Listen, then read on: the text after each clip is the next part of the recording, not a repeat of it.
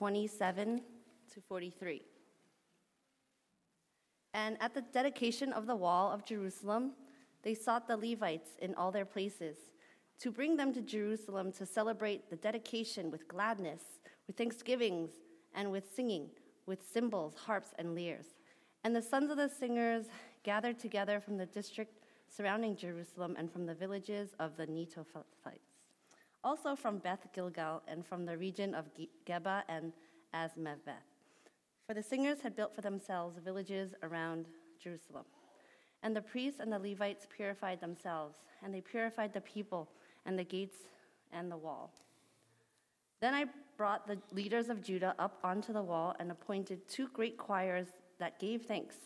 One went to the south on the wall to the dung gate, and after them went Hashiah and half of the leaders of Judah, and Azariah, Ezra, Meshullam, Judah, Benjamin, Shemaiah, and Jeremiah, and certain of the priest's son with trumpets, Zechariah the son of Jonathan, son of Shemaiah, son of Mattaniah, son of Micaiah, son of Zachar, son of Asaph, and his, and his relatives, Shemaiah, Azarel, Milalai, Gilalai, Mai, Nathanael, Judah, and Hanani, with the musical instruments of David, the man of God. And Ezra the scribe went before them. At the fountain gate, they went up straight before them by the stairs of the city of David, at the ascent of the wall, above the house of David, to the water gate on the east. The other choir of those who gave thanks went to the north and followed, and I followed them with half of the people on the wall above the tower of the ovens to the broad wall, and above the gate of Ephraim, and by the gate of Yeshana, and by the fish gate, and the tower of Hananel, and the tower of the hundred to the sheep gate, and they came to a halt at the gate of the guard. So both choirs of those who gave thanks stood in the house of God, and I and half of the officials with me, and the priests Eliakim, Maaseiah, Miniam, Micaiah, Elioenai, Zechariah, and Hanani with trumpets, and Maaseiah, Shemaiah, Eleazar, Uzai, Jehohanan, Jehonanan. Malach, Malachijah, Elam, and Ezer. And the singers sang with Jezrahiah as their leader. And they offered great sacrifices that day and rejoiced, for God had made them rejoice with great joy. The women and the children also rejoiced, and the joy of Jerusalem was heard far away. Good job. I think I told Bev that there wasn't going to be another long list of uh, hard to pronounce names, and then this morning she looked at the scriptures like, Chris, what did you do? So sorry about that. Um, necessary for our, our understanding of the passage, but still hard to pronounce. Let's pray. Dear Lord God, we thank you that in this passage with lots of ancient names that are foreign on our tongue, Lord, that you are speaking through your word, that your word is inspired, that it was inspired when it was written and Lord, as we understand its context and understand what you're trying to say through it, Lord, that it's inspired to us as well, that your Holy Spirit continues to inspire your word. So we thank you, Lord God, as we uh, study this message, Lord, that we can hear your word for us today, Lord. And we thank you, Lord, that you have a great word for us today, something that is really important for us as we come here and uh, glorify your name. So we thank you, God. We give you all the praise and glory for your word. We thank you for the chance to think about your word, and we give you blessings, Lord, and glorify you. You are great and worthy to be praised. In your son's name we pray. Amen. So, in the midst of that long, again, list of hard to pronounce names, we see this progression continuing to happen in the life of the newly kind of safe city of Jerusalem. We see that, you know, we've talked over these past weeks about this rededication that the people of Jerusalem participated in. They, after the walls were completed, they sought to reform themselves as a society. They recovenanted themselves to uh, God's covenant, and we've been talking about that over the past weeks. And last week we talked about how they sought God's will as they sought to repopulate Jerusalem. But this week we see that after all of that was done, they held this massive worship service. Just a massive service. I don't know if you got the scope of the service as the scripture is read because you really have to look at it and see what's really happening here. But basically, what happened is hundreds of musicians were gathered from all over the area trumpeters and harp uh, players, harpists, and lyre players, and all, all these other uh, musicians, so many that they had to make a city outside the walls just for them. Hundreds of them gathered. And all of these singers, hundreds of singers gathered. Just imagine that, the scope of that. You know, uh, a couple years ago, I went to this concert where they had this mass choir of 500 singers, and it would be kind of like that, where there's just this massive wall of sound and just massive amount of musicians playing. And basically, what happened is these two groups split up, one led by Nehemiah and one by Ezra, and they went around the city singing, playing instruments, singing psalms, praising God, and then they met at the temple, and then they, um, they gave sacrifices to God in the temple. And we can see this kind of overall kind of arching focus through the whole service. And we can see it um, in, in verse 43. We read in verse 43 that on that day they offered great sacrifices, rejoicing because God had given them great joy. The women and the children also rejoiced. The sound of rejoicing in Jerusalem could be heard far away. So, as I was reading that, I hope you kind of got the theme because it's pretty clear. You can just see it as you read it on the screen rejoicing and joy. The word rejoice just means to have joy. And it's said in the other translation we read, gladness, which also in Hebrew means to rejoice and have joy. So there's this consistent theme going on. You know, in the midst of all the pomp and circumstance of their giant worship service, there's this theme, this undercurrent, which is joy. They had great joy. God had called them to rejoice because God had given them great joy. And that, when we think about what worship is, you know, when we come here each Sunday and we think about what are we supposed to be doing here, I sing some songs, I pray some prayers, I listen to a sermon, I go away. But there's this deeper undercurrent that has been present since the very, very first faithful people have prayed, and all throughout the scriptures, and that is that worship, the undercurrent of worship is joy. You can see it throughout the scriptures. It says in uh, Deuteronomy, Rejoice in the Lord your God.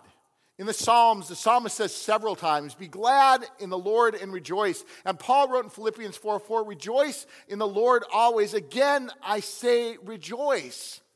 So there's this undercurrent, even here today, that what is going on beneath all the songs, beneath all the prayers, beneath my preaching, beneath everything, is joy. It's like this deep well of joy that is right here that we're called to kind of tap into. We're called to um, allow ourselves to experience and to receive. So that's kind of what's going on, kind of underneath all that we're doing. And that was what's happening in ancient Jerusalem. But the problem is, as you, I'm sure, might be thinking right now, and I know I was thinking this week as I was preparing the sermon, is that we don't often experience joy. I don't know how many of you came in here just being like, I'm so joyful. I'm excited. Woo! Let's praise the Lord. Got get my praise on. I'm ready to go. Uh, I had one. Okay. one and only one. Because it's, I think for many of us, joy is not something that always comes naturally. You know, kind of like thinking about like a walnut. There's this hard shell. And often, like, our weeks produce this kind of hard shell in our life. You know, we are distracted because of the, the issues and problems that we face. We are, uh, have a hard time focusing because there's so many other things going on. And so the, the deeper fruit inside this walnut, we don't experience. But that's what happens in worship. In worship, we're called to come here and to praise God. And then what God does is He kind of breaks that hard shell. And what's beneath it then is the fruit of joy. And that's what God is doing us, calling us and beckoning us when we come here to this place. He wants to lead us beyond the hard shell that we experience because we all have this hardness. The world hardens us, our workplaces harden us. You know, um, even sometimes conflicts and struggles here at church can harden us. And then we have a hard time worshiping it. We come here and we feel hardened. You know, we, we, we're called to praise God and it just nothing sinks in, nothing breaks through. But ultimately, what, what God is doing with us and what we're called to participating in, in us is that this breakthrough of joy. That God might lead us to the fruit, to the, to the blessing in the midst of what we do in this day. And so that's also the challenge and the joy of, of this day. When we come to worship on Sunday, we're called to appreciate and celebrate joy. And when we think about joy, I mean, it might be hard to kind of connect with that because joy is often seen as like this feeling. You know, something that we kind of like excitement, anticipation. But as we talked about before, joy in the scriptures is different.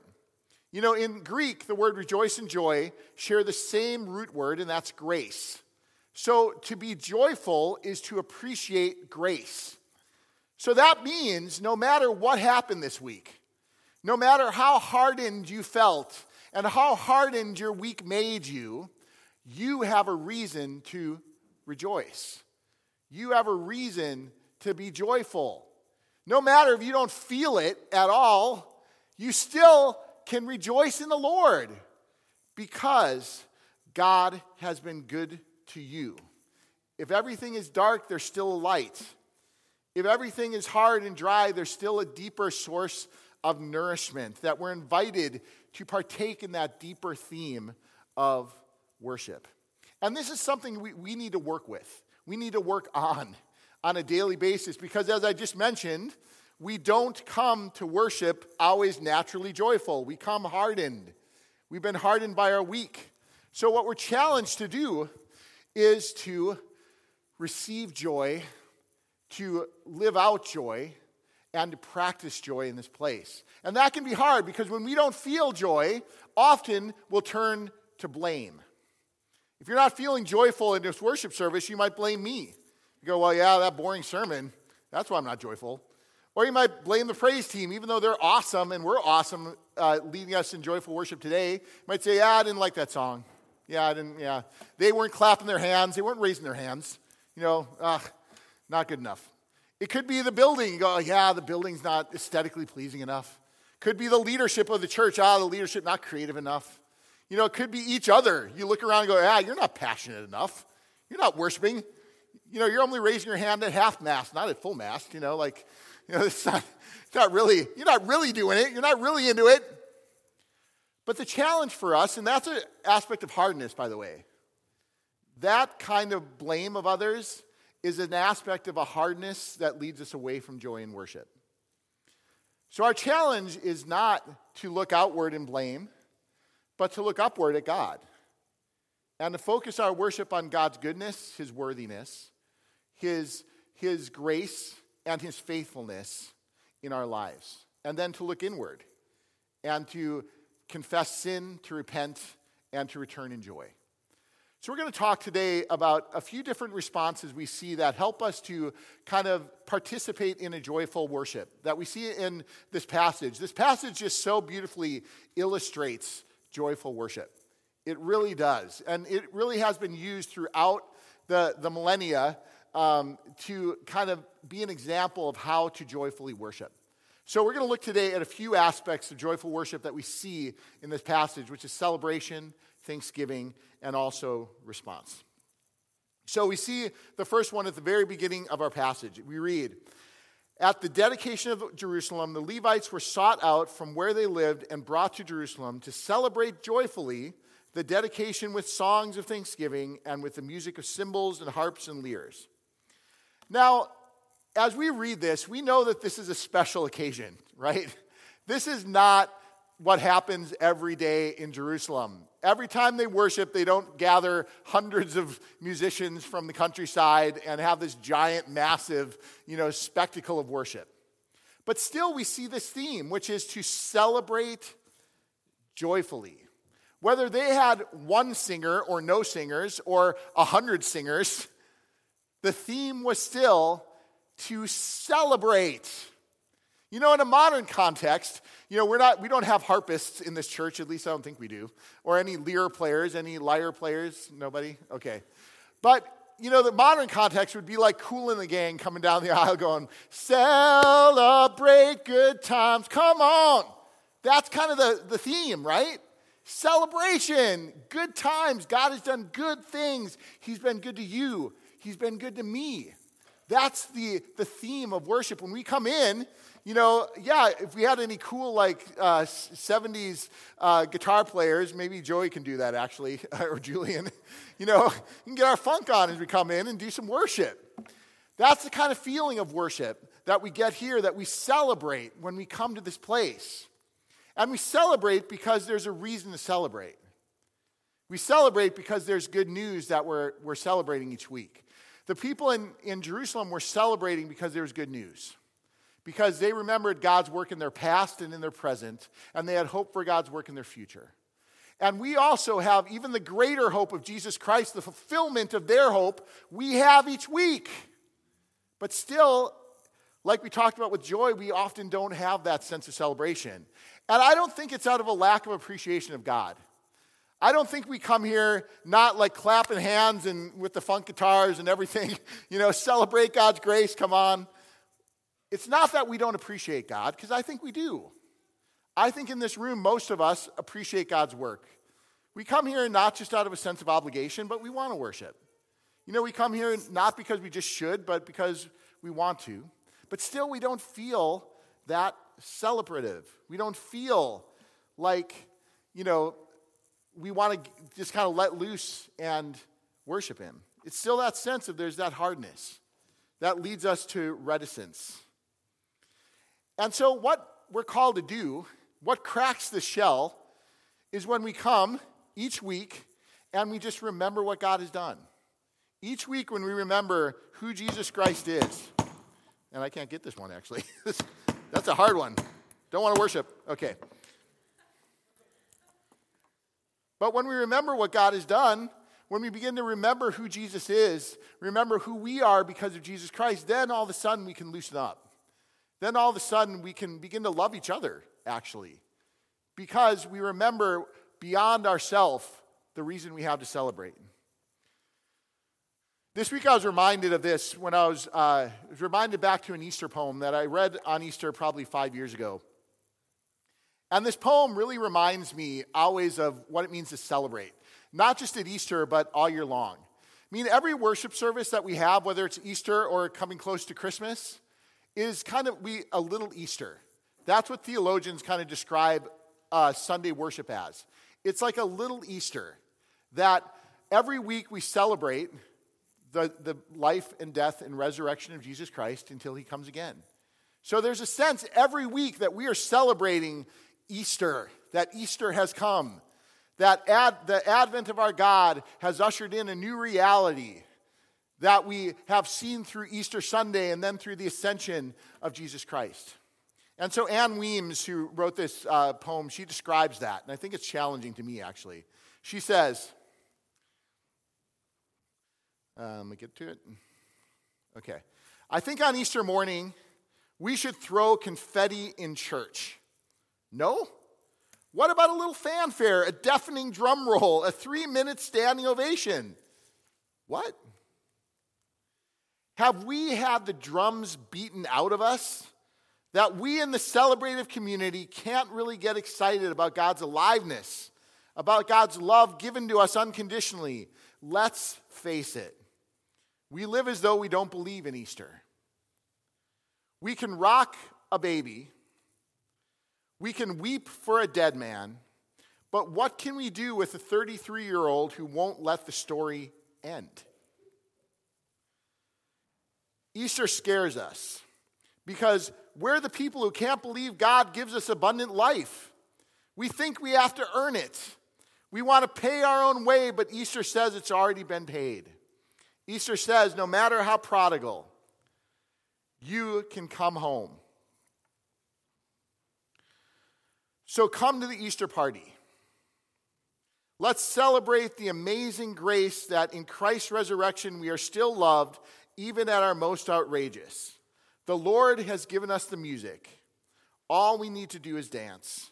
Come to the Easter party. And that's what we celebrate each week The Lord's given us the music. He has sent his son, Jesus Christ, to live for us, to die for us, to give us new life. And so we come here and it's time to celebrate that. Even if everything is going wrong in your life, even though if you want to lament, which is part of worship, still in the midst of lament, we celebrate. You know, you, you see this pattern in the Psalms that I've talked about before. The psalmist in like Psalm 22 might say, Lord, why have you forsaken me? And then he goes through the whole lament of why the Lord has forsaken him.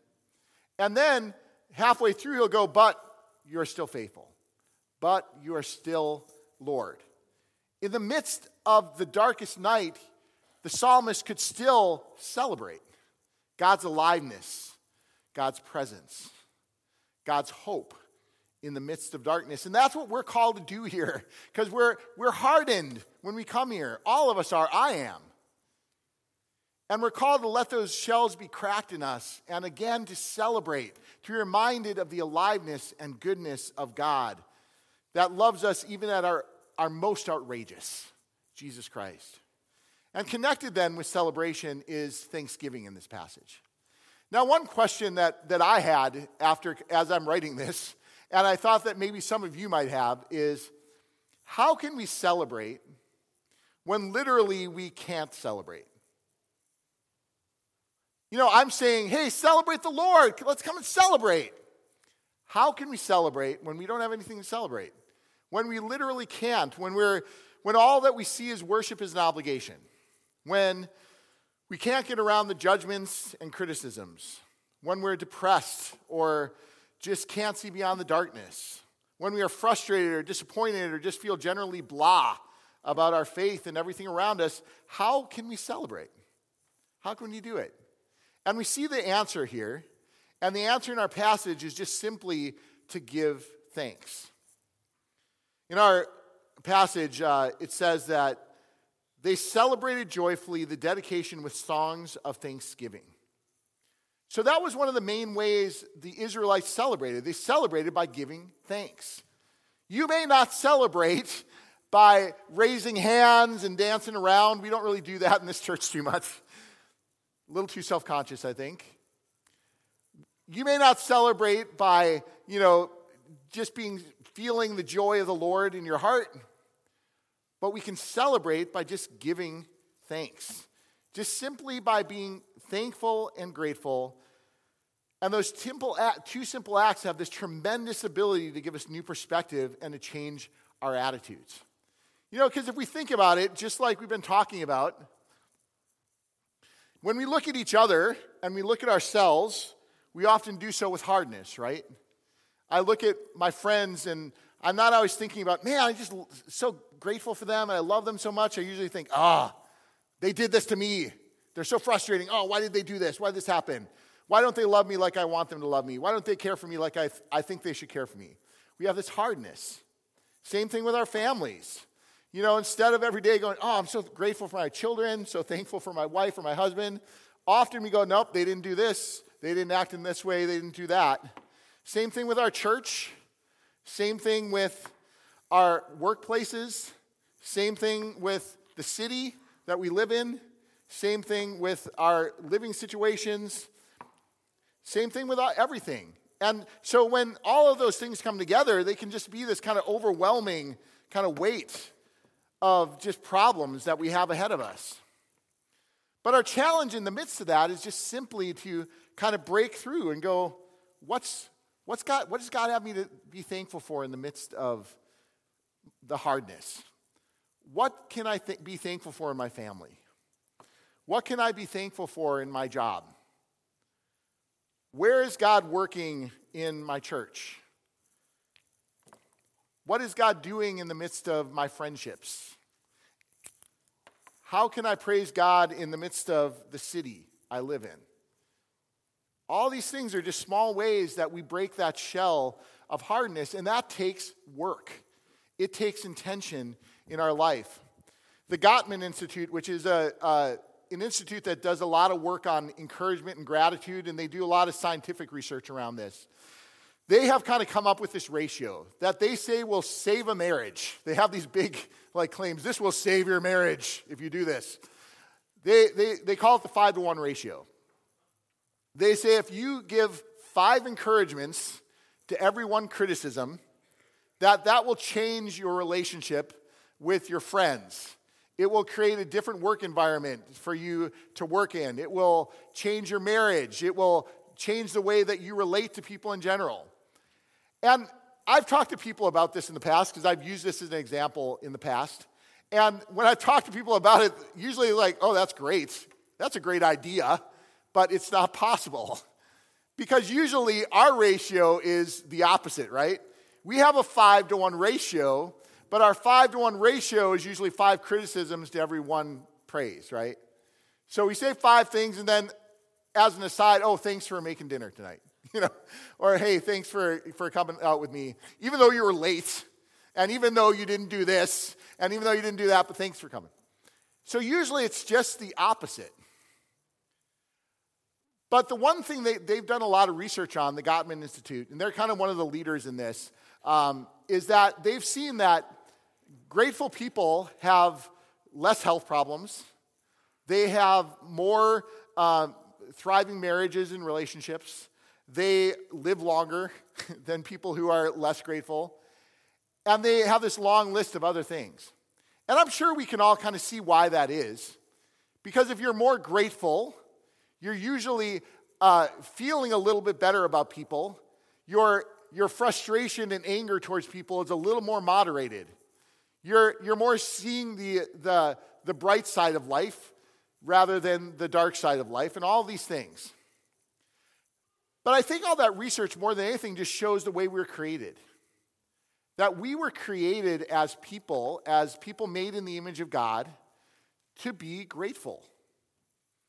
I don't know if you've ever thought about that, that actually it's God's created intention that you praise something outside of yourself. God made you with this longing, with this God shaped hole that only God can fill.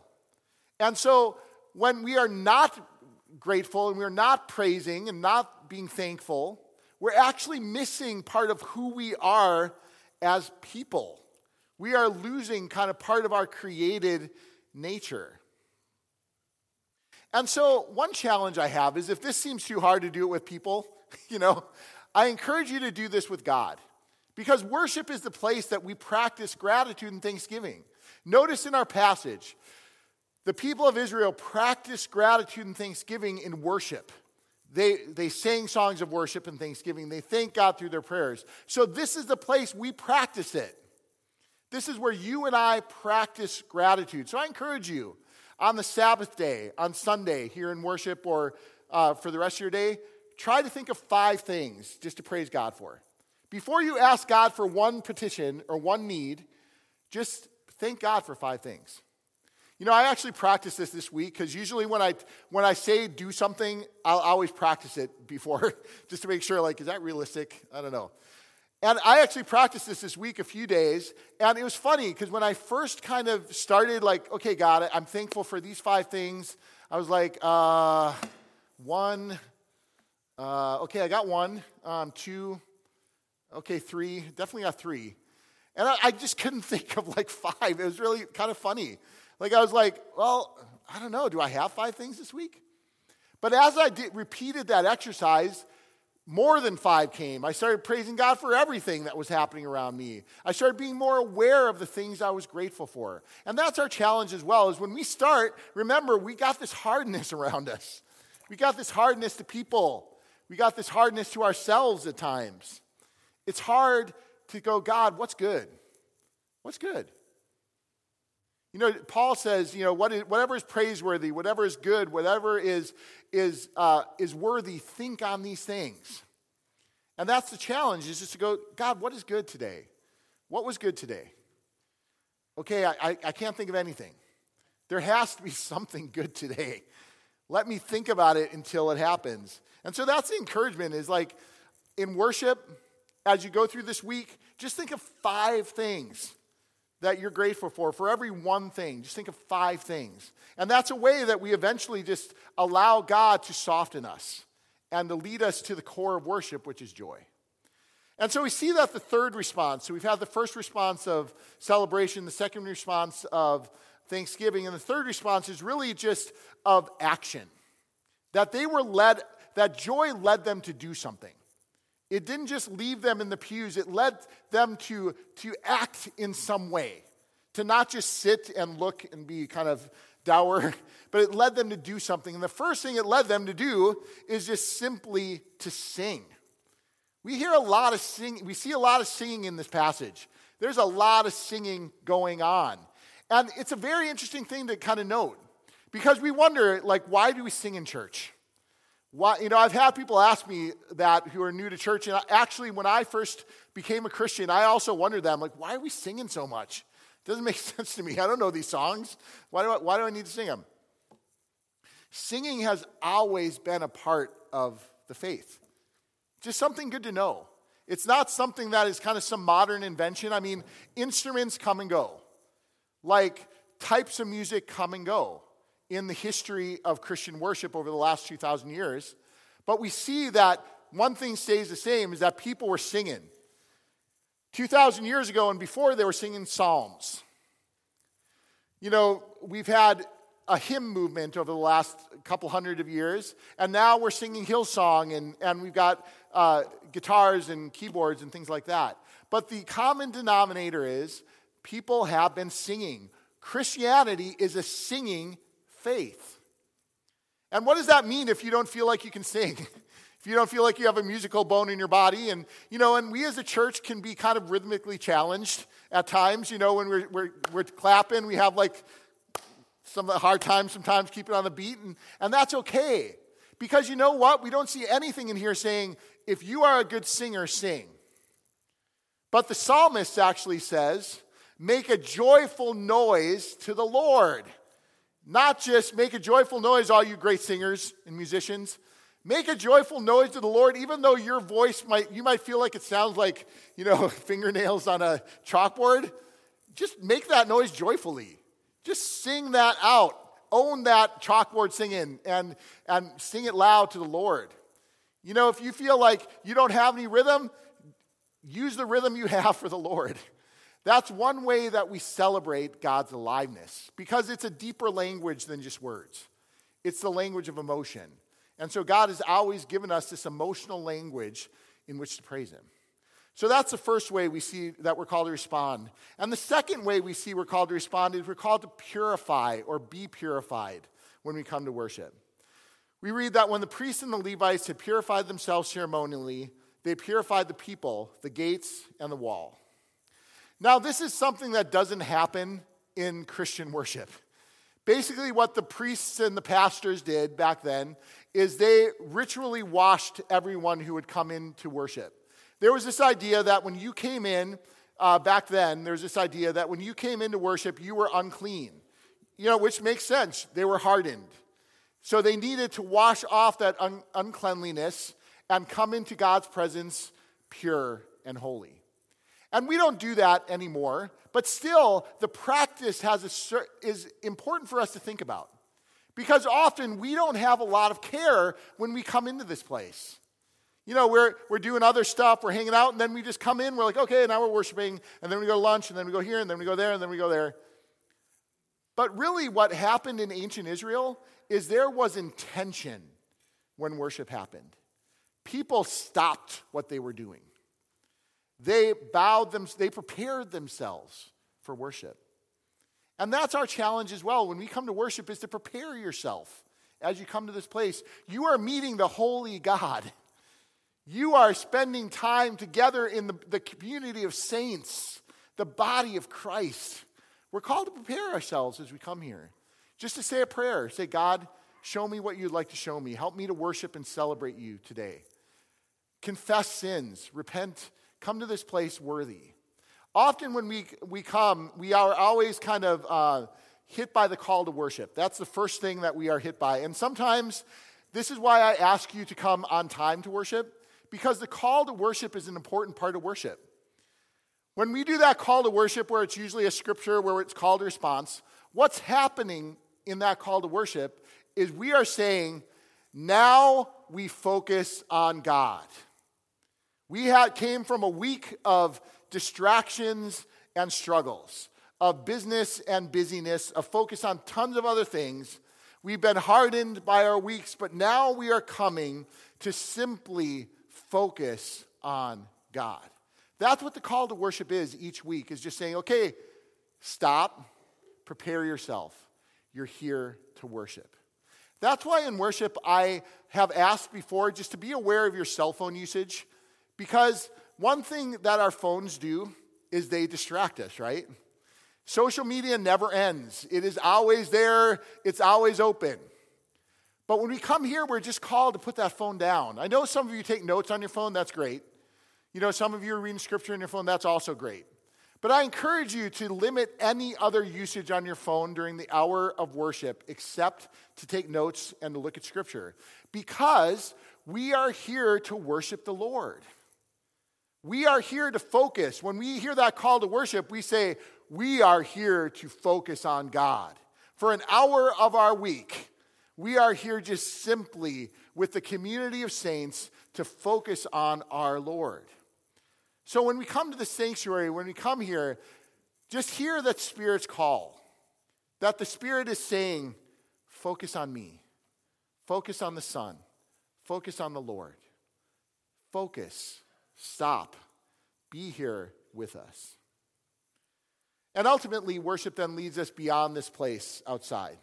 We see in this passage that the people in Jerusalem took offerings so that they could care for everybody outside Jerusalem. As I mentioned, there was this whole group of musicians and priests and Levites, hundreds of them.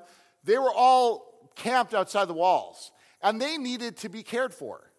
They needed food. They needed, you know, all the, they needed shelter. They needed the basic needs of life. And so the people inside Jerusalem, as a part of worship, were called to give funds so that the people outside Jerusalem could be cared for. And that's also our, our challenge in worship. Worship always leads us to God, and then it leads us out the doors to serve God. And so our challenge then is to worship not just here, but to worship out there. To celebrate God's worthiness, to celebrate His goodness, both here and then take that worship out in your family and in your relationships and in your workplace, in your schools, to take it out. Ralph Martin describes it this way he says, Worship is a dramatic celebration of God in his supreme worth in such a manner that his worthiness becomes the norm and inspiration for human living. So that's the challenge is that worship leads us outside to become the norm and inspiration of our living. And that's something that's always going to be a challenge for us because we're always going to be hardened.